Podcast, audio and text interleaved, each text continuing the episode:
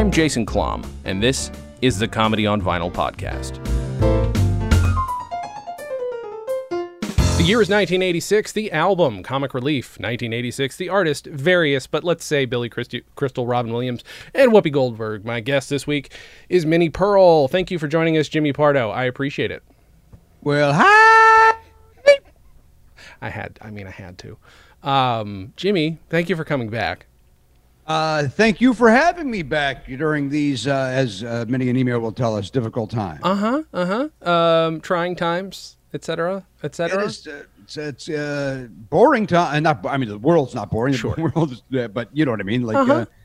uh, ugh, come on. People are spending all their time making backgrounds like this. Uh, yours looks beautiful. That's well, a beautiful Comedy on Vinyl background. I'm using a Elliot Hochberg created uh, Jimmy's Records and Tapes background. That is, of course, from my web series, Jimmy's Records and Tapes, where we talk about records and tapes, not unlike what you do here, mm-hmm. but mine uh, mine tend to be more towards the musical mm-hmm. than the No, comedic. I get it. I get it. You and Tony Thaxton all just stepping on my shit. That's fine. That's okay. Uh, we'll, we'll live. Uh, That's, it's okay. That's all right. I uh, I do enjoy both shows. I enjoy yours and Tony Thaxton's. They're I, enjoyed, both, uh, I love Tony Thaxton's show. It's delightful. I also I like Jimmy's Records and Tapes. Just for and I and I say thank you for that. Uh, I will say that I, I, in fact, I just told Tony I enjoyed his David Lee Roth uh, episode, mm-hmm. uh, the Spanish uh, uh, version of the album. Uh, uh, what, uh, what, Eat 'Em and Smile. Is that the name of that album? Sure. Um, and uh, I told him that I thought he did a better job explaining the Van Halen breakup than uh, uh, uh, Rolling Stone did. Like That's he did. A, I thought he. Okay. I thought he did a great job. Yeah. I'm gonna have to skip back uh, to that one because I don't care for David Lee Roth. So I guess. Oh, but it's still a good. It's a good episode. Okay. Uh, I, look, I don't care for Paris Hilton, but Fair. I still think that Tony does a nice a nice job. That's true. You know what? That's a good point. I'm, I don't want to just listen to it. Anyway, that's enough about Tony Thaxton. If he wants to talk about his show, he can come back on the show. Sure. Jimmy Agreed. Pardo. Why yes. did you pick the nineteen eighty-six Comic Relief album, which we're both realizing we both heard and watched slightly different, or it's there's some stuff on the album that's not in the special, which makes no sense, but yeah. And then I and I didn't really realize that until maybe ten minutes ago, where I did not have enough time to then go uh, and listen to the album and figure out, you know, what the, what was why was this not on the video that we watched? And right, uh, here's why I picked it, because uh, you and I have been going back and forth about me coming back on the show for a while. We initially mm-hmm. we, at one point we talked about doing some. Uh, Hollywood Squares Quips album yes. or something. And then I thought, you know what? I'm at home. I have the opportunity here to, uh, to do something out of my collection, which I admittedly, I guess I, I always have that option. But um, sure, I was like, what do I have in my collection? And then I was like, hey, you know what? This will be fun to revisit. I remember loving this. Let's revisit this. Mm-hmm. So that's why I thought it'd be fun to revisit. Well, that's do I fair. Still have that opinion? I'm not one hundred percent sure I do. I didn't. Uh, I thought I remembered what Comic Relief was until I forgot. Realized I'd forgotten what the eighties were, even though I was alive during it. Um, and, well, you're you're much younger than me, right? Are you? Yes, just massively younger. I'm thirty-nine, not that much so, younger. No, that's fifteen years. That's yeah. still uh, a big chunk of because. You know, I remember, uh, let's see, eighty-six, I'd be, I would have been twenty. Mm-hmm. Um, and, boy, do you, do you have the date when this, do you, by chance, do you have the date that this was recorded? I can look it up. I don't, it's not in front of me, but I can certainly look it up. Uh, well, I remember. It Comic was this, Relief nineteen eighty-six. Let's see. Did it air on a Saturday? Is this going to tell me anything?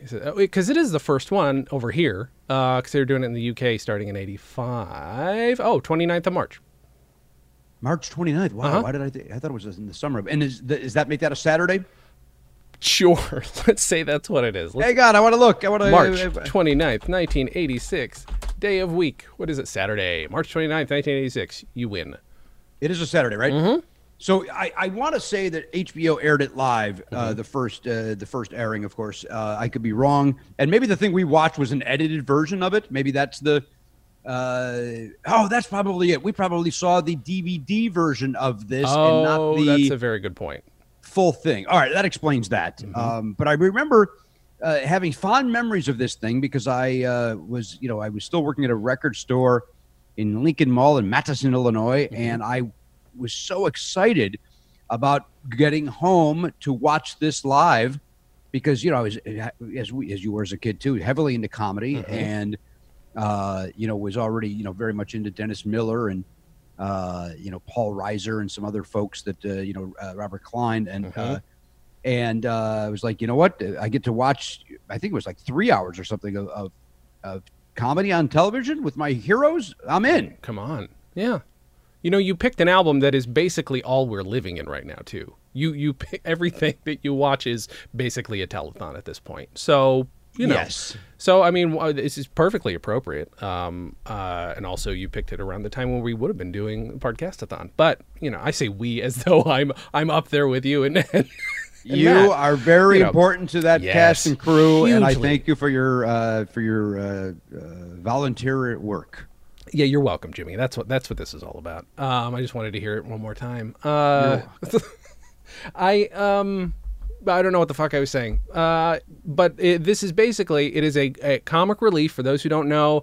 Uh, they still do it in the U K, but over here it was a thing. Let's help the homeless by making fun of the homeless. I believe that was the original tagline. Or at least that's how. Um, but Paul Rodriguez and somebody else both mm-hmm. had a joke in their act that was mm-hmm. like. Mm-hmm.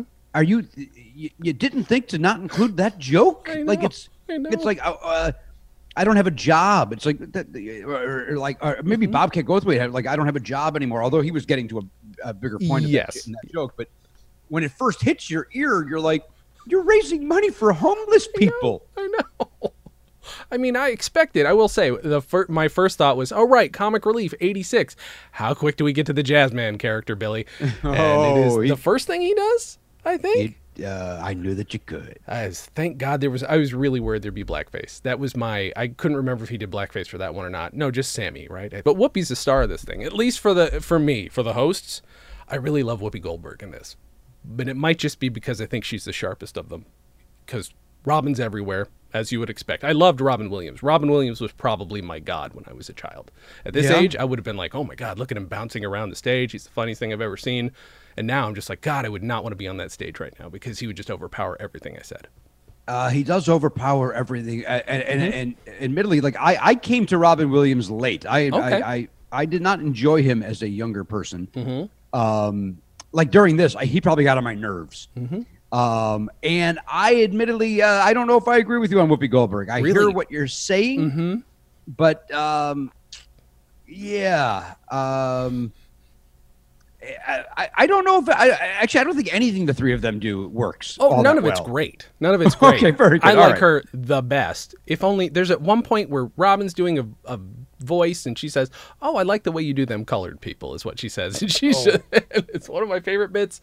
And then right after that, Robin does a joke and steps on Billy Crystal's exact same joke, and Billy's like, "Oh, there's an echo in here." So the oh, two yeah, of them yeah. are just very gently poking, and it's. I don't know. Uh, I uh, I agree that I I, I appreciated that. Um, mm-hmm. And then uh, I, you know, here's the thing. I mm-hmm. I didn't appreciate. God damn it! I literally have, everything I say now is gonna be is gonna come off wrong. Uh, I didn't love Whoopi Goldberg's one-person show. Oh, okay. Uh, uh, that you know that thing that that broke her on H B O. Sure. I didn't really love that. And so uh, while I've enjoyed Whoopi Goldberg in mm-hmm. many a movie, yes. and I like her on The View, I think she's terrific. Mm-hmm. I um, I still had the my opinion of that special in my head okay. when I uh, when I watched her in this. That's fair. That is a special that like we talked about it on here with Jesse Thorne, and Jesse loves it, and I love it. But I also do think it's it is just it's an acting reel. Uh, it's not. It's not a comedy album, really. It kind of is. There's there's some jokes in it, but it's it's like it just shows what a fucking brilliant actress she is, and it's not it's not comedy comedy material. People loved it. The audience was going nuts for these characters, but um, I find them more acting showpieces than anything else. I will one hundred percent. And I felt the same way about like John uh, John Leguizamo's first mm. uh, couple of specials. I thought like, well, these are he's these are very well done, but mm-hmm. why are we calling it comedy? Right. You know. Uh, So uh, and then I, I I've since come around, and I think John Leguizamo is one of the greatest actors yeah. uh, uh, of my generation who gets zero recognition as I being one of the greatest. I don't understand that. I don't understand that. He's brilliant. Uh, he is brilliant. Uh, but what and, and and maybe he now writes jokes into his one people show. I don't know one person show. Mm-hmm. Z, but uh, but I that's how I felt with Whoopi's thing. I felt like well this is really uh, great, but I I sat down to laugh and I yeah. didn't. I get that. That yeah. is a perfectly legitimate, uh, understandable thing. And that's why some things we talk about on here are borderline comedy. You know, it happens. Yeah. Well, I mean, if the person's a, a comic, obviously uh, right? I mean, we were yeah. we were pre she was presented to us as a comedian, right? Right. Uh, you know, if we, I, I guess if she was presented to us as what she is, is a uh, an actress mm-hmm. with a uh, with uh, some strong opinions, uh, maybe I would have sat down and viewed that special differently. Yeah, no, I get that. All right. All right. What's your What's your uh... I don't know. We should go tra track by track on this thing because a lot of it is cut out. Because uh, they cut Steve Allen from the record, from what I can see, which is probably fine. I like Steve Allen just fine, but I don't know that he needed to be on the record. Do you remember the Firesign Theater bit? Because that is something I didn't get to see. You know what? I don't. And again, I, I didn't realize it wasn't going to be on that video until uh, mm-hmm. I wasn't I, I, until you know, ten minutes before we got on the air here, mm-hmm. and um, I, uh, I I I don't remember it, and I think I. I You know, I, I think I liked Firesign Theater. Mm-hmm. You know, I don't know if I ever uh, you know, said, you know what, you know what I love? Firesign Theater. I, right. Uh, I know I worked with a guy at the record store that uh, made me feel small for not uh, yeah. understanding how great they were. Uh-huh. Yeah. And I think most of their fans uh, liked to make you feel stupid uh, if you didn't love them the same as they. I get the opposite only because I have this show where people assume I know everything about them. I'm good friends with one of them, but um, I don't, and I think I've told him, I'm like, you know, some of your things are more approachable for me than others. Uh, some of it's way over my head. And uh, I think it's that you have to have dedicated large amounts of, you know, I, I will say the most justifiable, uh, not justifiable, but, but understandable fan of them is a blind guy that I interviewed on the show, Tommy Edison, who that was the perfect experience for him because it's just like a soundscape that he could listen to yes. over and over and over again. And I'm like, I get that. I don't get how sighted people found the time to do the, the same amount of listening, but that's fine. How, how how are your feelings on Howie Mandel, Jimmy? Oh boy, he might be my least favorite comedian of the eighties, and I don't I uh, like him, but I don't find him funny as a comic. Boy, do I like Howie Mandel, and I've had uh, mm-hmm. I've had many. I, I'm very very lucky in that you know when I filled in for Andy Richter on Conan as mm-hmm. as uh, co-host slash sidekick, mm-hmm. uh, Howie was one of the guests, and during the first commercial break.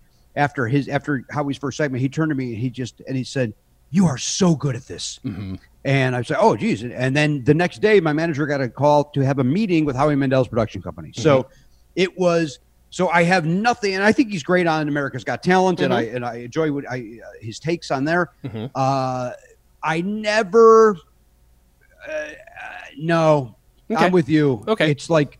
I, I, again, he's been nothing but kind to me, yes. and but but this little six minutes was rough to listen to, man. Mm-hmm. I think he's funny. I think he's a great actor. I think he's an interesting person. I think he seems like a very nice person. I just for some his stand up just is is just one of the few that uh, that just has never stuck with me. And some people, I get it. They totally it's it's a little Robin Williams-y. It's also very Bobcat Goldthwait-y. Um, there's there's bits and pieces, so I get why people like parts of it, but it, yeah, it doesn't. And I'm not gonna. Yeah, we don't have to harp on that. But yeah, I was just it, curious. It was, um, I, I remember at the time mm-hmm. not being my cup of tea. And okay. a friend of mine loved him at the time. Yeah. And that yeah. was, so I was able to Fireside Theater that guy, make him feel small for liking something different than me. Uh, but also, uh, it, it, that particular uh, clip of him is like that when, he, when he's doing the thing where he was doing the thing about, uh, I. I, I, I, I want to talk good someday or whatever the words are that he uses. Mm-hmm. And, and he's, and there's long pauses in between. It made me furious because the audience doesn't shut up. Uh-huh. You know, you know, like even in, like we always talk about how audiences have gotten worse. Audiences are chatty. This is a charity event being shot on H B O and people are going gar, gar, gar! in the middle of this guy doing a bit. He's yeah. setting a bit up and uh-huh. they're yelling out. Um, yeah, it just was, uh, uh yeah okay It's also this weird variety show that is only comedy, which is uh can really stretch uh my patience. uh I like a little bit of music to mix stuff up, even as much as I think I, as I love comedy pure and simple. Um there's a lot. There's also sketch. There's like I really like just I like watching Catherine O'Hara act, but Catherine O'Hara, Harold Ramis, and Martin Short, because Ed Grimley was, I guess, still the biggest thing on the planet. Well, seemingly, people went fucking nuts for him, too. Went nuts when he walked out. And I yeah. was, and to your point that you said earlier about Firesign Theater, mm-hmm. I was listening to this uh, via the YouTube video mm-hmm. uh, while I was on my morning walk. And so I didn't see that sketch. Oh, sure, so I, yeah. li I listened to it, and uh, that was neat to do, to just envision... you know, theater of the mind, and, yeah. and be able to, like, in my own head, where are they seated? Uh, seated? What are they doing? And Um, that was funny. That was a funny sketch. Yeah, I thought so. There's a bit that you then missed. Again, we're supposed to be talking about just the audio portion, but I did really like, there's a whole bit where Catherine O'Hara's character is very confused about why Ed Grimley's holding his mouth that way, and she's just kind of doing it subconsciously, and just okay. like, why she, and it's a very funny bit. That's, that's maybe the only physical bit other than actually seeing Martin Short come out and Uh, your good friend Martin Short, your best friend Martin Short. Can we say no, best not, friend? Uh, not even close. I've had uh, again. I've had two very nice experiences with Martin Short, and that is it. You're supposed to then say best friend. I say my best friend Jimmy Burrows, and I've met the man once, and I'm not allowed to call him Jimmy, but I call him Jimmy Burrows. Everybody um, else does. I, I don't uh, play by these false Hollywood rules like you do. It. That's fine. You do your thing. It's okay. I get it. Yeah. You were on a big T V show. Several. You know. Marty and I, mm-hmm. when I this first talked with about. Marty, see, mm-hmm. that's what you want. Mm-hmm. You know, when Marty came on Conan and was, you know, when he and I, you know, this this is interesting that you and I ran into Martin Short once again mm-hmm. uh, after he and I did a thing together at Conan. Mm-hmm. uh, he's like, oh, that's right. He goes, remember we worked together once. Like he felt he had to remind me that we. And by the way, I don't. I, to me, it wasn't work together. He was kind enough to do me a favor. That's right. How I saw it. Of course. So when he said, "Remember, we worked together once," I was like, "Yes, of course I do. I don't. Sh I don't shut up about it. What are you talking That's about?" That's delightfully generous. That is. Uh, yes, right. It's also a good bit. I mean, to be fair, go go watch that, guys. It's on the Team Coco website. You can still watch it. it. I watched it the other day. It is fun, isn't it? I, yes, I, I agree. I mean, um, if you can if you can toss about insults and still make it charming, that's well, you know, it's a it's a skill. It's a particular. It and, is. And agreed. With him, fuck's sake. I'm uh, happy to be the guy getting insulted too. It's it's of course. Be the, be the straight man. Be the prop. Who cares? I love George Carlin, and I think I've talked about that a million times in this show. Uh, this is definitely mid-range dad Carlin, and I don't know. I don't. I, he's fine. He's it's a good bit. It's it's but it's straight from his H B O special. It feels like they cut in his H B O special. Yeah. It um, uh you know, I loved that album, A Place for My Stuff. Very good. Uh, or A Place for Your Stuff, whatever it's called. Mm-hmm. Uh and I would quote it at in high school, senior year of high school, I would quote it like crazy. Mm-hmm. And um uh so this was to me, oddly enough, this is this is uh, I get where you're coming from, mm-hmm. where it's it's it's it's middling. Mm-hmm. George Carlin, but to me, it's still that's the George Carlin I like the most. Sure, uh, I, I get that for for the nostalgia. So it, uh, so look when you contrast it with some other folks who mm-hmm. are mm-hmm. comedians in name only. Uh huh. And then here comes the seven minutes of George Carlin. You know, he looks like uh, I, I, like he's doing a whole different profession than some other people on this yeah. thing. It, it's also perfect. There's there's no, you can't do a cut of Carlin from several certain periods where it's not going to be a perfect seven minutes. So it's fine. I like it very much. I just, it's very weird for me to see him do not new, I guess. But that's, uh, well, nobody was doing anything new. We had fucking Henny Youngman comes on later on. So nobody's anything doing anything new, I guess. So it'd be weird for me to expect otherwise. But he literally feels like he's wearing the same sweater. That's all. Oh, yeah. I, I, I hear you. And, um, But I, man, I, I I loved it. I loved that special. Then uh, what was his next one? The Boy from New York, or what's what's his next album oh, called? Christ, I remember? don't know. I don't know. I really only know old Carlin, and then I get angry when he has a ponytail. Um, I can't. Uh, what is his next album? That's I a got uh, irrationally angry at his later years, where uh-huh. he just kind of was yelling and ranting, and yeah. Um, but I, I still enjoyed it more than I enjoy other things. But it still mm-hmm. was like, eh, where are the jokes here, George? Sure. Yeah, I mean, it was a, it was it was a character, I guess, but uh, right. uh, I could complain about that for a long time, but I don't want to piss anybody off. What was his? Why is it, this is really annoying me? I'm sorry, discogs dot com, get your shit straight. I cannot make sense of what's going on here right now. It's, it's not Boy from New York or uh, it something. Probably it's. Uh, Why is it not showing up? Uh, wait, is it Carlin on Campus is the next one? See, because Killer Carlin and A Place for My Stuff were both eighty-one. I didn't realize they both came out the same year. Um, then there's Carlin on Campus. Jammin' in New York is ninety-two, but that's several years later. Um, so I don't know. I but, remember the cover even. Like, I, mm-hmm. I, I can What's picture it, like? it. I don't know. I'm sure, I'm sure the Statue of Liberty's on there somewhere. Sure. No, it's him standing on a road. Isn't it him standing on a, ro on a street in... Uh... Oh, oh yes, there. Okay, there is an album called "On the Road," literally called "On the Road," but that's from a few years before. It's still. This is still. That's still. Oh no, you, like you know what? You're right. It's not that. It's it's not. That's not the. I'm thinking of the wrong mm-hmm. cover. Mm-hmm. uh, There's What Am I Doing in New Jersey? That's eighty-eight. That's it. Okay. Yeah, because okay. I think he's Boy. literally standing on New Jersey. In yeah, he's standing in a a garbage dump, and they're the ooh, Twin Towers in the back. Too soon. That um, is uh, it. And uh, so, Boy from New York, What Am I Doing in New Jersey? See how close I was? Yeah, I was so very close. close. So close. Uh huh. Uh huh. We, we, I apologize. We're all over the place, and it's because of me. There's also because there's a million comics on this thing. I don't Isn't, know. It, let's just address something though, when it comes to Carlin. Mm-hmm. You pointed out that it was lifted right out of that special. A Place for My Stuff was nineteen eighty-one, as yeah. you just said. Yeah, four years. This is an, this is five years later, mm-hmm. and he's tr and he's trotting out that chunk, which is that just says to me like uh, I ain't using any of the new stuff. I know, I know. It, right. Is that what it is, or is it? Yeah, it's got to be because he had. Yeah, two records between this, that, and this. Yeah. So that's very weird to me. It, it, that is weird that he would circle back to this, unless he thought this is the the cleanest, tightest seven I could do. And maybe there's also probably the argument that this is not a comedy crowd. This is a crowd who will laugh if you do something funny and if you bring out the classics, maybe. They yes. don't want anything new and scary. Although, when we get to Bobcat, that's a different situation altogether because he threw everything out the window. Um, yeah. Uh, a guy does magic. Uh, he obviously is not on the record. um, Wait, uh, who was that? What's it, what was that? Was it, uh, oh, I was supposed to write it down and I didn't. That was dumb. Oh, he was so huge during the. Is it Michael Davis?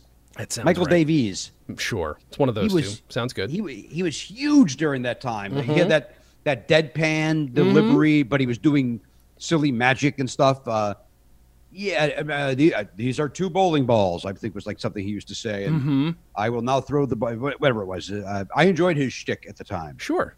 I, for a second, thought he was Kevin Spacey. They you said a Spacey different name, and I'm like, that looks like Kevin Spacey. And then I realized I had seen this guy before, but yeah, he looked a yeah. little like Kevin Spacey. Um, oh, right. Um, we, we've got um, John Candy and um, Eugene Levy, thank you, as the Schmengi brothers. Come on, uh, which I loved because I was an S A T V guy. I loved it. Uh, so I do stupid. like that the audience doesn't seem to give a shit. Yeah, they they don't know why it's happening. Mm-mm. They don't know who those two characters are. Nope. They don't seem to care that it's John Candy. At least I know. Um, it's weird, right? How the yeah. audience literally is giving them uh, the most apathetic response. Kind of drives me crazy because John Candy's one of the funniest people on that stage that entire night. And right, uh, good God, and, and getting some of the least response. It was very strange. I don't understand it. It's very stupid. It's very yeah. dumb. Um, then, oh, yes, then Paul Rodriguez comes on and says a lot of things about Iranian people. Sorry, Dude. that's the only shit that I picked up on was the stuff that really uh, disturbed me. You know, that's the, it, it dawns on me now that going back to what I said earlier, like mm-hmm. that I remember that Paul Rodriguez set being really long. Okay. And if you saw the, you know, the, the D V D version or whatever we just watched mm-hmm. uh, is uh, obviously edited because it's like four minutes and there's yeah. no way he was only out there for four minutes because I remember one of the jokes he did on there, unless I'm remembering from a different year, where he gets heckled uh-huh. and he says, uh, hey, I haven't been in show, show business that long. I'll, I could still stab you or something was his response. Jesus and God. It was a great response to the heckler. Then the audience, of course, goes bananas. Yeah. Uh, but he is a guy, look, I, I don't know, uh, I, I might be a little more free with my opinion here. Mm-hmm. uh, he is the the example I'm using when I say uh, comedian in name only uh-huh. compared to George Carlin. Because George Carlin, look, I mean, he looks like, again, like he's just doing something completely different than what Paul Rodriguez is doing. Like, there's no jokes to Paul Rodriguez's act. There's right. not a joke in there. Right. It's observations without the comedy. Right? It's like, hey, look at this. This thing happened. And then that that's it. Mm-hmm.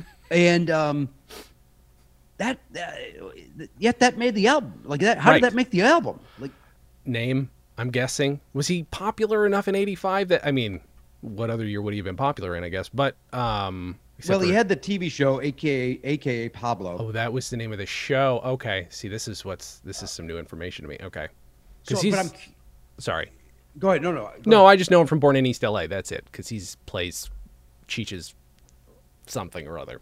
I know he's. And what what year is that? Is that eighty? That's eighty-six, isn't it? That sounds about right. I remember hearing the song in uh, over the cafe speakers in Germany. Let me see. Let me see. Can, born in East L A. No, eighty-seven. Really? Okay, I guess eighty-seven. So, all right. But that makes sense though, because like yeah. that's that was his little like eighty-five, eighty-six, eighty-seven was Paul Rodriguez's time, mm-hmm. and you know I hate to think this. Negatively, but I really, I really think a producer went, we got to have a Hispanic on this show. It we have be. to have, you know, uh, uh, to that point though, there, on this album anyway, there's no females just stand up.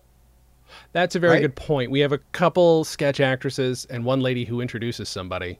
Oh, no, and, and Minnie Pearl, as, oh, as yeah, you mentioned. Of course, uh, and Minnie Pearl. How could I forget? Yes. Hee-haw's own Minnie Pearl. It's so um, bizarre. Like, I, I think I just mentioned this on Never Not Funny, my award-winning podcast, uh, that how odd it is at the very beginning of this video where they're showing them hanging out backstage, mm-hmm. and there's Minnie Pearl hanging out with, like, Bobcat and laughing. It's like, what the frick are they talking That's about? A really what? Good point. I would love to ask him what the fuck that conversation right? was.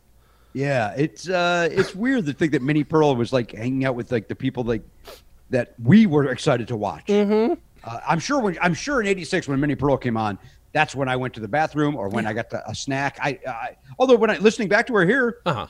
I it's like yeah, fine. You get it. She's charming, like she's yeah. charming and and uh, non-offensive and um, it's pretty simple. Like the bit's there. You know what the bit is. She does the bit and gets the fuck out in about right. a minute and a half. It feels like yeah, it does.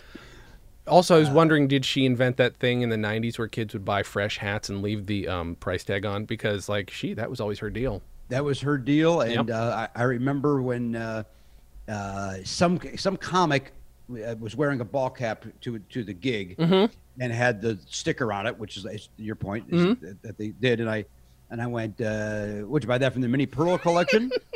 And that young person looked at me like I was an idiot. And then the other older comedian came in and said, who are you, Minnie Pearl? And I was like, a little late in the game for that joke, buddy. Already beat you to the punch. The only thing, the only thing reason I won is I got there five minutes earlier because mm-hmm. I would have been that guy saying it second had I arrived sure. later. Sure, and I got there thirty years later, and yeah. uh, I'm still proud of it. It's still a uh, a good piece of business. Sure. It's, uh, who are you, Minnie Pearl? It's a good joke.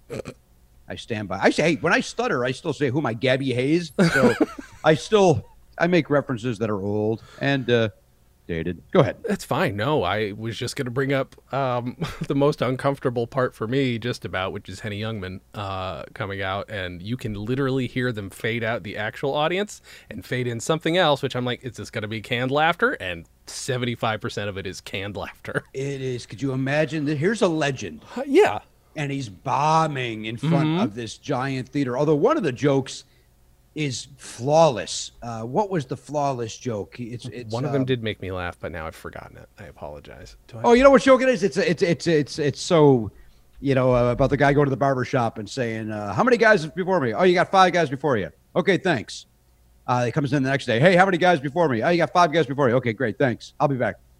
He comes back the next day. How many guys? Yeah, you got about four or five guys before you. All right, great. I'll be back. And then finally, uh, the barber says to the shoe shine boy, is what uh, Henny said. Mm-hmm. uh, hey, follow that guy and see where he goes. He came back and goes, he goes to your house. That's right. Yeah. That's okay. A good joke. Yeah, that's no, a great that's, joke. Yeah, it is. It is. Solid yeah. works. He's got that fucking... I didn't remember that his thing was I have a fiddle and I don't play it. I didn't... Yeah, that was his thing. And he rides it off stage as he leaves. Like hey, what'd you think about his... Uh, uh, like it's a horsey. His, his catchphrase is, take my wife, please. Right.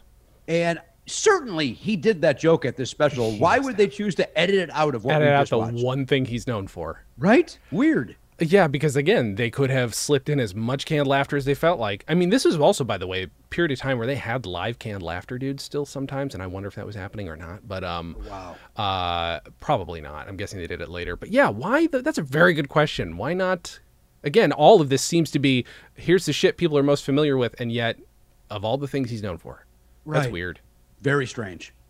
Because you left in the rest of it. Some, like, some lulls, good, some real lulls point. Where you yes. didn't juice it for some reason. I don't know.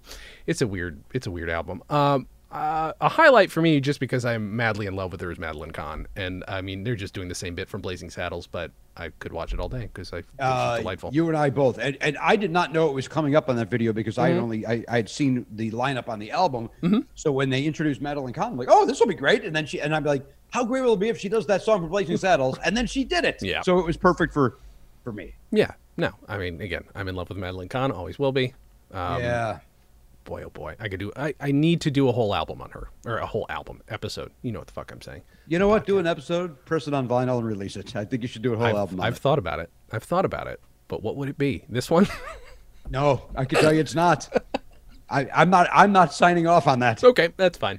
I may uh, sign off on one of my other ones. Sure. Not this one. Sure, that's fine.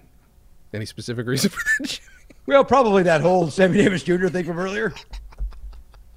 Um, Billy comes up again, playing a, uh, uh, what is he, a bookie? I, I can't pay attention to anything that he does in this whole bit, this whole album. I just don't care. I like you know, Billy Crystal also. I like Billy Crystal and find him very funny. I just don't think I like his stand-up or his persona. Or I I love Billy Crystal. I, I know a lot of comics like to crap on him. Mm-hmm. I love him. That said, unwatchable slash listenable mm-hmm. on this thing. Mm-hmm. And just, just Billy Crystal at his, like anybody that says they hate Billy Crystal, they're talking about this. Right. Because right. it's like, because this is the Billy Crystal that, like, that, I, that I don't even enjoy. And mm-hmm. I pretty much like everything he does. Sure. I mean, he's um, always been funny to me. I, I know him more as a movie star guest, but I did always know he was a, uh, did I always know he was a stand-up? I might have learned that later in life. Now that, I've, now that I say that, it's quite possible. I was too young to watch him on S N L doing that, the one funny thing he did with Christopher Guest, which was brilliant. I mean, that those, whatever those characters are called. The, uh, I, I knew that you could not, I knew that not, uh, the, um, the guys that get hurt, is that the thing? When, yeah, yeah, yeah.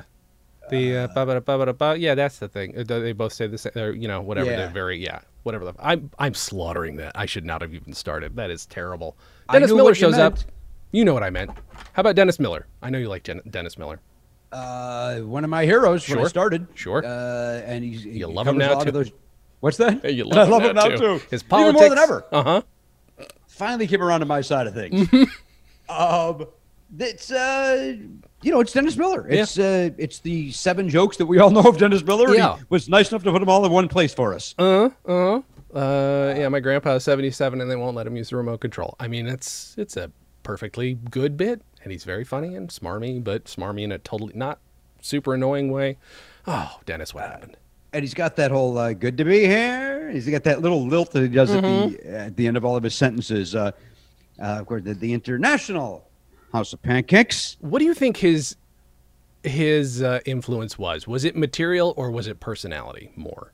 Boy, I think it was both, because yeah. I know people that uh, believed that you could just stand behind a microphone and recite your jokes, mm-hmm. and not everybody could. He could yeah. because of the personality. Yeah. So I think he brought both things to the to the table. Um, and again, I I've, I've I before even before I was a comic, I saw him a couple of times.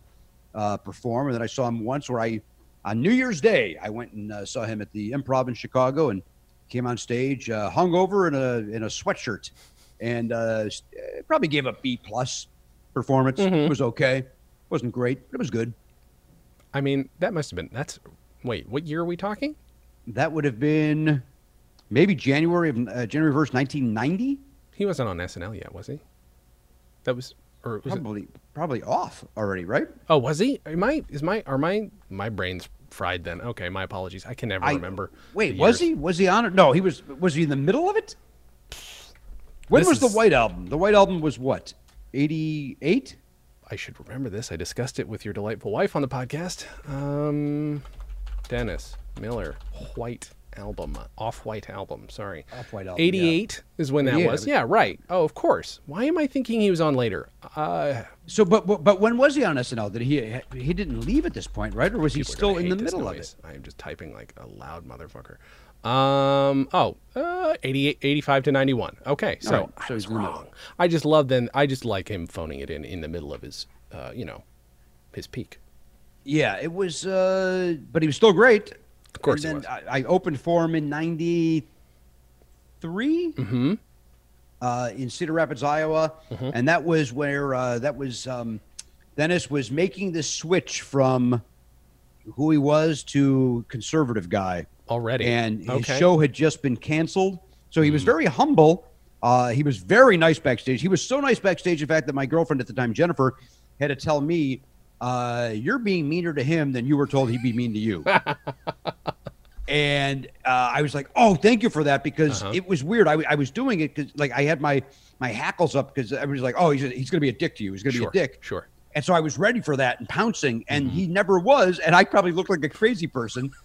Um, and then he invited me to go and watch the, uh, the it was Toronto Blue Jays and – I forget who was uh, the Blue Jays had just beaten the White Sox in the playoffs, and so they were going to. I think they were going to the World Series or maybe the next round. I don't remember what it was, uh, but he invited me to go. Uh, he invited Jennifer on to go to watch it with him, and uh, we were both uncomfortable with that idea, so we just said uh, no. All right. I mean, yeah. Well, you know, You do what you got to do. I, that's kind of how I was when I first met you, Jimmy, actually. Uh, I was fully prepared. I thought I had to have some material ready. I didn't feel that way, but I was definitely like, I really kind of thought you might jump at me. You did a little bit. You know, bit, it, it it's funny. funny you say that because mm-hmm. uh, comedian Dan Kaufman, who is a guy out of Chicago, now lives in L A, and he's mm-hmm. a very funny young man.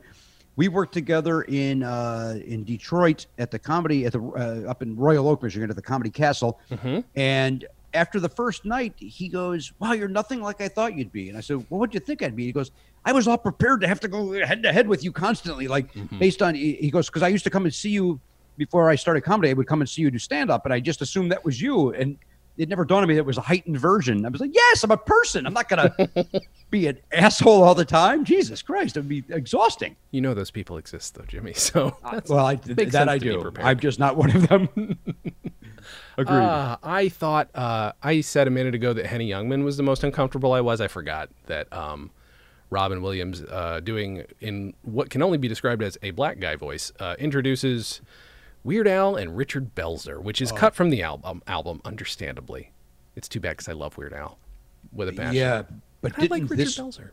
I like Richard Belzer and Weird Al, yeah. uh, but that sketch combined with the intro that Robin Williams Robin Williams gives, mm-hmm. then the particular that rap sketch, mm-hmm. it was the it was the most. It's I think it's more uncomfortable than anything else on uh, on the special. A cringe for two or three yeah. minutes. It felt like fifteen. Oh, I think I it really did through it. Uh, it was real, and it, it, Weird Al's giving it his best. Richard Belzer also, I think, kind of trying to do a black guy voice, but also no rhythm, zero rhythm. No, he zero. Can't, can't rap. Um, Weird Al's at least putting in one hundred percent of Weird Al, doing his best, um, but it's uh, this is not um, his memorable performance. What was the rap? If you've got grief, we'll give you relief or something. Was the something? I'm, yeah, I, something I'm like paraphrasing. Yeah, it, it's about it that was, good.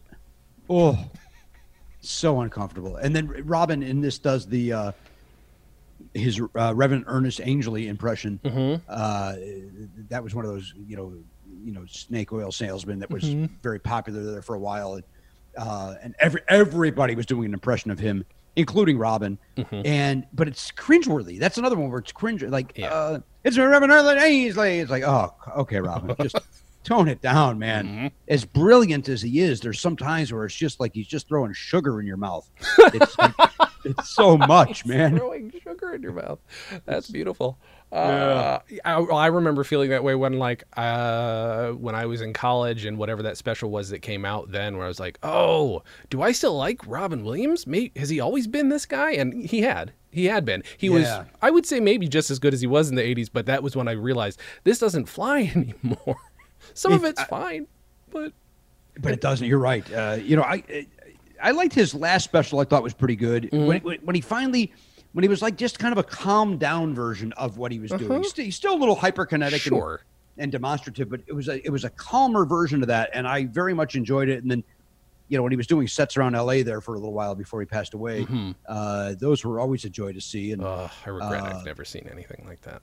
It was, um, and then, you know, I, the time I spent with him in uh, San, that night in San Francisco was just, uh, he could not have been more gracious and kind with his words, uh, mm-hmm. having just watched me perform. Like, he was, uh, uh, it was every dream come true. Like, when you meet a guy who's, you know, even though I'm saying that I came into him late, I'm still a hero comedically. You'd be a sure. fool to ignore how great he is.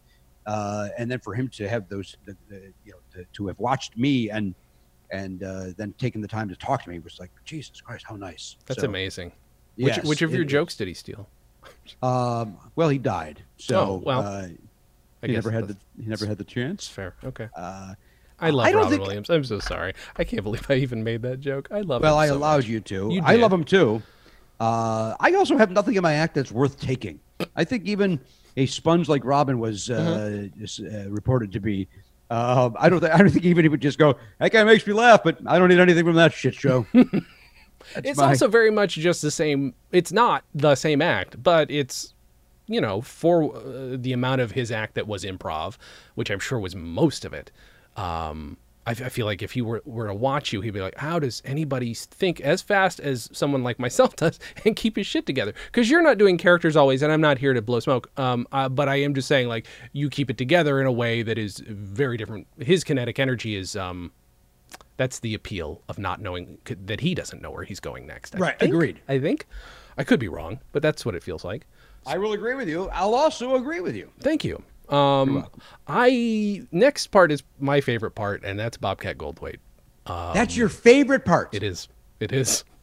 I think because it's the fucking, it's the most, I couldn't stop watching. I couldn't stop watching, and I think that's why. I don't know that it's the funniest. I think his album, I think Meat Bob, is one of the funniest things I've ever heard, um, believe it or not. But, uh, yeah, I don't know why. I think pulling out his shower in the middle of a, an act is because he knows he can, and they've got the money to build him a shower. I really loved. I agree with all of that. Mm-hmm. I could not, at the time, uh-huh. and it just brought me back to those times, mm-hmm. I couldn't stand the voice. Oh, I, I didn't think I did either at the time. I like him now, though. You like that voice now? Then I'm fine with it. Uh, you know what? Maybe oh, because boy. I've had to watch it a lot and do it on stage. I've had uh, to play him on stage before. So why did you guys do a uh, Scrooged? A, uh, oh, Scrooged. Mm-hmm. Right. So it's limited. You know, it's only about six minutes of have, listening to me go. Eh, you know, so it's right.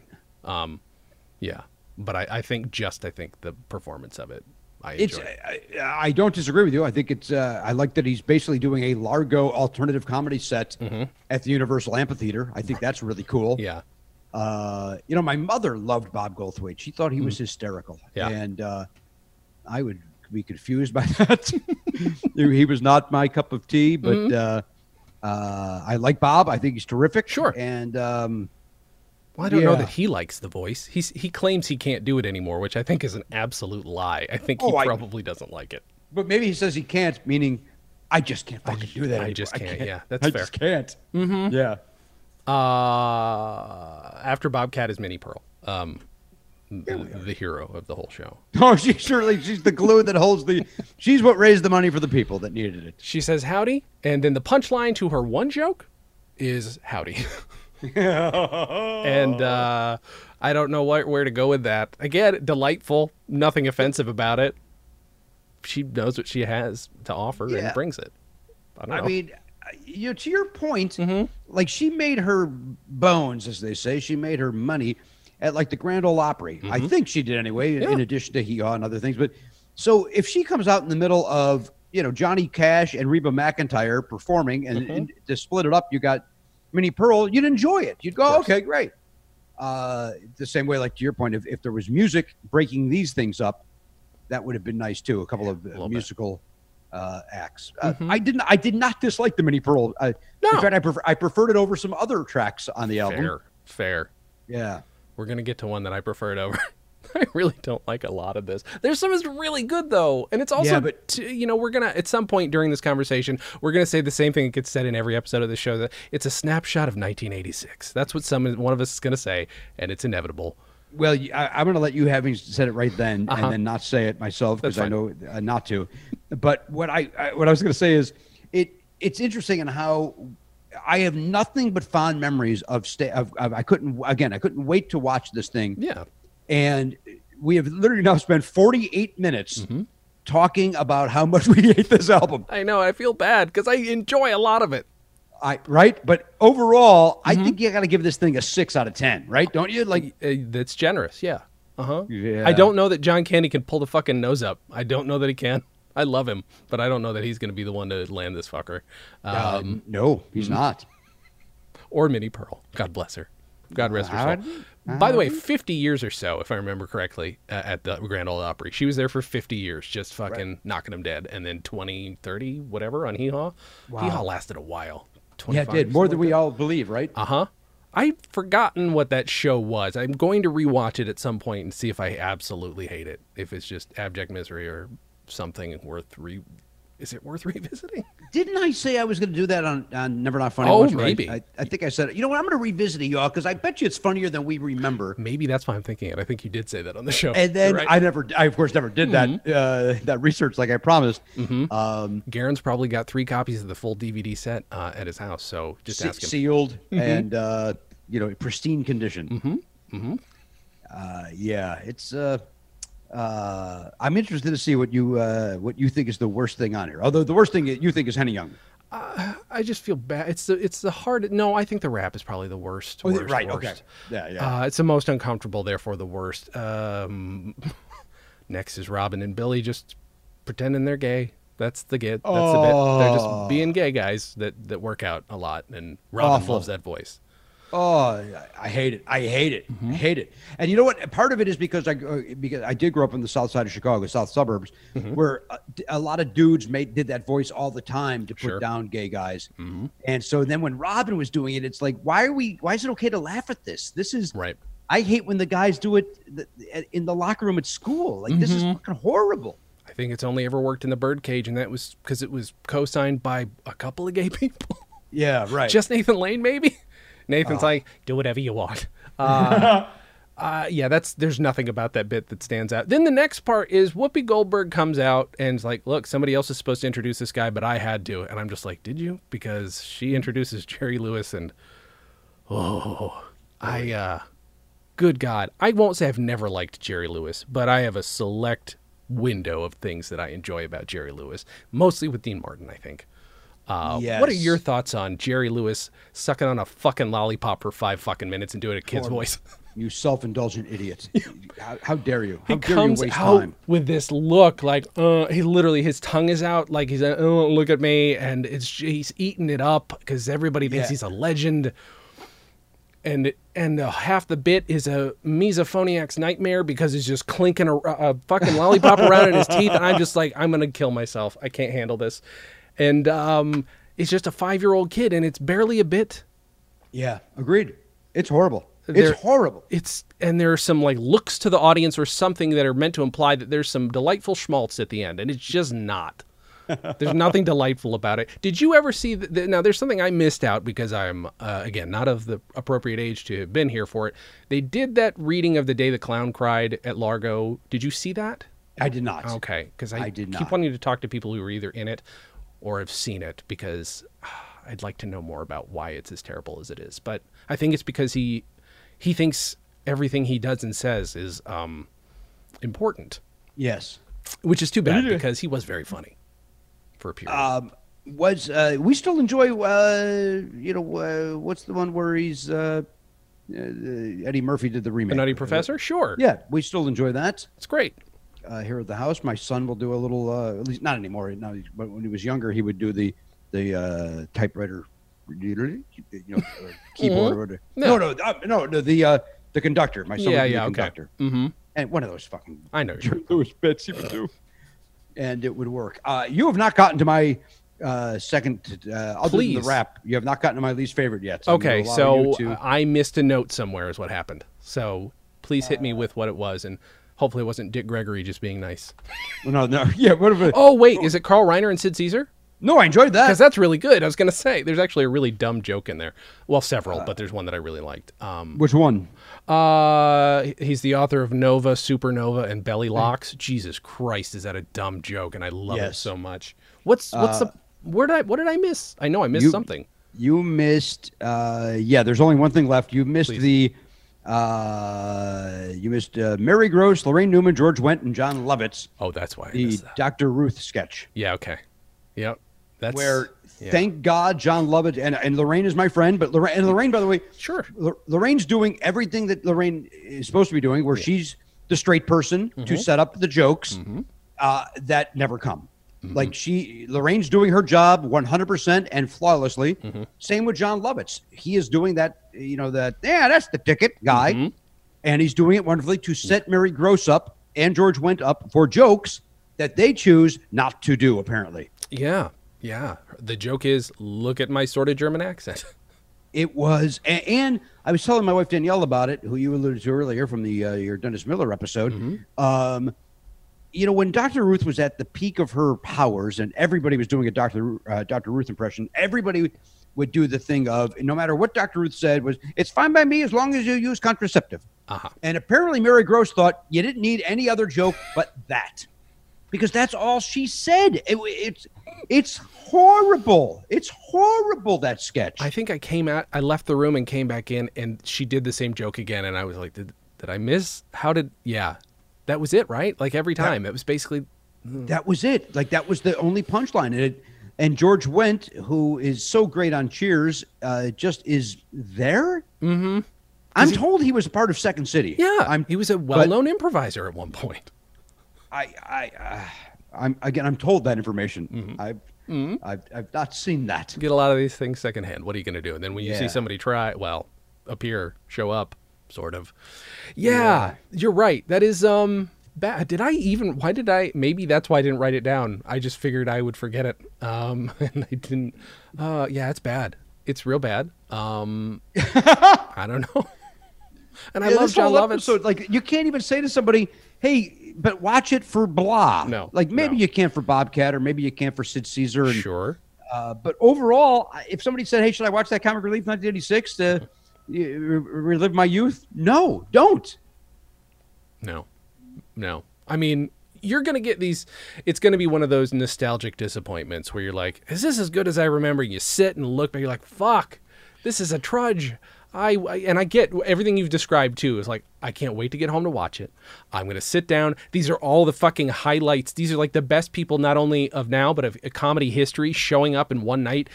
And this is the turd they drop in your lap. Yeah, and it's like fuck. Like, write new stuff maybe, or I, which is even I don't even know if the thing with Carl Reiner and Sid Caesar. I know it's a bit that they did before, and it's definitely from the Sid Caesar show. I don't know if they basically were repeating old jokes or not. But it's still, the format still worked. It is flawless yes. to me. Maybe I'm an old man now, but it seems flawless to me, and it works. So well, and you're seeing, you're seeing two. I mean, literally two of the best in the history of comedy, uh-huh. and still doing it like twenty years past their quote unquote prime, mm-hmm. doing it better than others are doing it. Mm-hmm. Um, it uh, so I think for that reason, it, it was a welcome change of pace in this thing. Yeah. Um, so I, but I think that for me, if I had to, you know, I, you know. While we might disagree, I like Carlin, Dennis mm-hmm. Miller. Um, uh, uh, Carl Reiner. Mm-hmm. Uh, oh, and Gary, we didn't, we didn't talk about Gary oh, Shandling. Oh, fuck, why didn't we talk about Gary Shandling? That's right. Uh, once again, doing, uh, doing a job that other people on this are not. Mm-hmm. Like, he is mm-hmm. uh, just uh, another example on why uh, comics and some audience, but mostly comics, will say that he's one of the greatest of all time. And I, I, I agree with that. He is phenomenal. Why do you think... Here, here I'm going to ask you a very dumb question. Why do you think I don't know enough about Gary Shandling? Where, why, why wasn't I... Intru- why did I not get that? I believe you, so, and I find him funny, but it, somehow I missed it entirely. I, I, I would want to say age, but you're also a big Firesign Theater guy, so... I'm uh, yeah, I'm enough of a fire... And I'm a huge news radio fan, and Paul Sims wrote on... The Larry Sanders Show, and I've never seen a fucking episode of that show. Oh, well, first of all, you have to Which change that. Which is insane. That, I, I know. It's great. Uh, you know, and then also watch the documentary that Judd Apatow made about uh, Gary Shandling, which is phenomenal. Mm-hmm. Um, and, you know, I saw Gary do stand-up comedy. Uh, again, he was one of the ones I saw before I was a comic. I saw mm-hmm. him. Kevin Nealon was the opening act. Wow. Um, and it was at Poplar Creek in Chicago, which I think was like ten thousand seats. Mm-hmm. So, uh, and... Gary was, he just was great. I, I walked out of there thinking, who the fuck is Kevin Nealon? And, and sure, impressed with him. Um, but um, uh, Gary was great. So I, I, I he's all, but he, he's another guy that had the jokes and the persona. Like, you mm-hmm. know, he had everything that you needed to succeed, and he did. And he was uh, terrific. That's fair. I, I just don't know why I didn't fucking, it's weird. It's just weird that I have these gaps just every I once in a while. I think it's your age. I really think it is. I think I think it's think in a little window that it's not classic enough and it's not new enough. I think that there it's... are a lot of comedy nerds I know though who insist it's it's you know Larry Sanders Show and all that shit are the best thing on the planet. And fine, they might be. Uh, I mean, nothing will be better than news radio for me, but that's because I love it so much. But like, it's um yeah, it's a weird gap that I don't understand. My mom liked him. I found him funny when I saw him, very funny. But I don't know why I didn't realize he was this hugely respected, right, important comic. I don't know. I don't get it. I, I now accept it and find him very funny, but it's weird that I had that gap anyway. I Thanks. think we might. I think uh, when my son is done with wa- watching whatever he's watching now, I think we'll. I, I think maybe we'll go to uh, Larry Sanders. That might be a good show for us to watch as a family. I'm gonna need to find it and watch it now because it's. I just do feel like I'm. I'm out of touch. I'm very yeah. out of touch, and also uh, I'm gonna have to apologize to Paul Sims now. I think you should apologize to the listener for having to Listeners, listen to you work yourself through that. I'm so sorry. Um, this has been uh, a terrible episode of Therapy with Jason. Um, Jimmy did not sign on for this. No, um, well, we've come to the part of the episode where you either recommend or don't. This... Oh, I think we've already done that. Yep. Okay. fine with me. Uh, there are some bits and pieces that if you want to flip through two hours of whatever the fuck this was to get to them, go ahead. Um, but um, I just love that you picked this, and I love when people pick stuff and it turns out, no, I don't recommend this. This was, oh, no. might have been a mistake. And, and here, you know what's funny about this album, mm-hmm. and I'll hold it up right here. I have it right here. You can't see it because of the green screen yes. thing. But I, I'm holding, trust me, uh, dear viewer and listener, I'm holding it. Um, I have had this since nineteen eighty-six, like mm-hmm. in all my moves, and I've moved to many different places over my life in the last, you know, thirty-five years, whatever this is, uh, thirty-four years. Uh, this album is one that has always made the cut. It's uh-huh. never been one where it's like, uh, well, to make some money, I'll sell this batch of albums. This this one never was considered. Uh, this this may not make the next cut. This may not. This may this may go to the new Amoeba Records location and uh, get me some store credit. Yeah, that's that's fair. Uh, I yeah, I now want to, but I now have to hear it though. I now have to hear the bits that are not on the fucking special and find out why. That's weird. That's very weird. And I I'll um, just apologize to Phil Proctor of the Firesign Theater that I didn't talk about your sketch today. I'm so sorry. Yeah, I didn't either, nor, nor the Michael Keaton. I think, by the way, if we're, if we're both apologizing for uh, this whole thing, I think that when I see Paul Rodriguez, he owes me an apology for listening to that set. he, everybody should be apologizing for something. Yeah, there are bits and pieces on there. Jimmy, this is going to come out, I'm guessing, tonight. So, oh, great. Yeah, okay. What do you want to promote? Tell the people about. Well, of course, my award-winning podcast, Never Not Funny. We uh, there's one free episode each week, and then we're doing during this pandemic, we're giving you two more episodes. Man. If you are a platinum member, mm-hmm. you get uh, a weekly episode with another guest. Uh, I think nine out of ten of those have guests, and then we're doing what we call the Isolation Files, where it's a kind of a just a uh, stripped-down version of our show where we just kind of play a game mm-hmm. and uh, act like idiots, and people seem to be enjoying them. So. We'll keep uh, doing that, and it, it, it's it's keeping me sane during this, and uh, the listeners are telling us they're making them insane. So if you are uh, interested in joining the platinum uh, level, you could do that for, I think, as little as five bucks a month, uh, and you get all those episodes um, in, in addition to video and audio and all that. And um, But Never Not Funny, that's uh, then, of course, I'm at Jimmy Pardo on Twitter if you have an interest in hearing me get angry at our president in between jokes. Oh, did I miss something? Um, that's great. Good. Please, everybody go listen to that show. Come on. Yeah, thank you. There's uh, Paul Rodriguez. Not Paul Rodriguez. That's so funny. That's so stupid. Paul Provenza was once on there. That's the reason I started listening to your show, Jimmy. Oh, is that true? Provenza he, was your gateway? Yeah, do you know why? Because he mentioned my show on your show. Oh, did he really? Yeah. That's funny. So yeah. He mentioned your show. And my ego was then stroked sufficiently. And uh, I now obviously am in love with uh, Never Not Funny. It's a very good show, people. Oh, wow, that's interesting that that's what got you there. But well, whatever it takes to get you there. I have there. a huge ego, Jimmy. That's just that's just what it is. And, and we, nothing to back it by. You know, there's nothing to back it up. Look, we, we've all done it. We've all... Uh, somebody will go, oh, you got a nice shout out on so-and-so's podcast. Like, oh, is that right? Oh, and then what's that about? Uh, I, but I always go, you have any idea like what the time marker is on that? So that my e- mm-hmm. my ego doesn't have to listen to four hours before I get to it. Do I have to listen and talk about the whole episode of MASH, or can I just skip forward? Yeah. Why are they talking I about do. me on a MASH podcast? Exactly. How do I yeah. fit into this? Be interested to hear. Yeah. We've all done it. Nothing to be ashamed of. Jimmy. Or we yes. should all be ashamed. Yeah, that's fair. I appreciate right, you doing the show. It's my honor. Thank you for having me back. I'm going to tell everybody very quickly, just listen to my podcast, my other podcast as well. We've got uh, Dispatches from Fort Awesome, which is a podcast about the show News Radio. We've got The Professional Blur, which is about extra work. Um, and then uh, Dan and Jay's Comedy Hour, which is my best friend and I fucking around for an hour. Um, because Can I ask you a question about, yes. the, uh, about The Professional Blur? Do you have guests on there talking about their extra work experience? Yes, yes. Whenever you need me. I was going to ask you. I just wanted Whenever to hold off me. because I feel like a dick. I just occupying all your time. But yes, please, you are more than welcome. Uh, now is the, uh, listen, now is the time to get Jimmy Pardo because he's mm-hmm. uh, at his home. I had a guy yesterday on who got uh, killed in Get Shorty. I think it's Get Shorty. No, uh, Analyze This. Sorry, Analyze This. He gets murdered in that. And I was like, I just want to talk to a guy about getting squibbed in a show. Yeah, that'd be cool. Yeah, it was fun. Anyway, Jimmy, I've taken right. up enough of your time. Ladies and gentlemen, thank you for listening. And as always... have a good thing.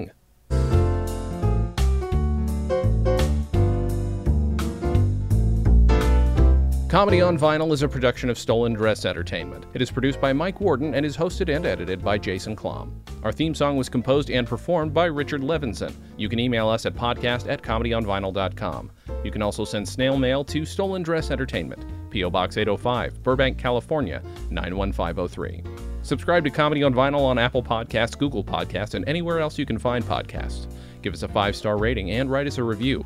It helps. You can find us on Facebook, Twitter, and Instagram at Comedy on Vinyl, or find everything in one place at comedy on vinyl dot com. A major portion of Comedy on Vinyl has been underwritten by Stand Up Records. Please visit stand up records dot com for all your comedy needs and tune in to the new Stand Up Records channel available on the Roku, where you can also find select episodes of this podcast. Visit stolen dress dot com to listen to our other podcasts, watch videos, and imbibe freely of our multimedia content going back fifteen plus years.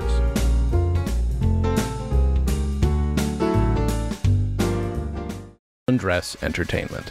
Hey, it's my turn. Ah!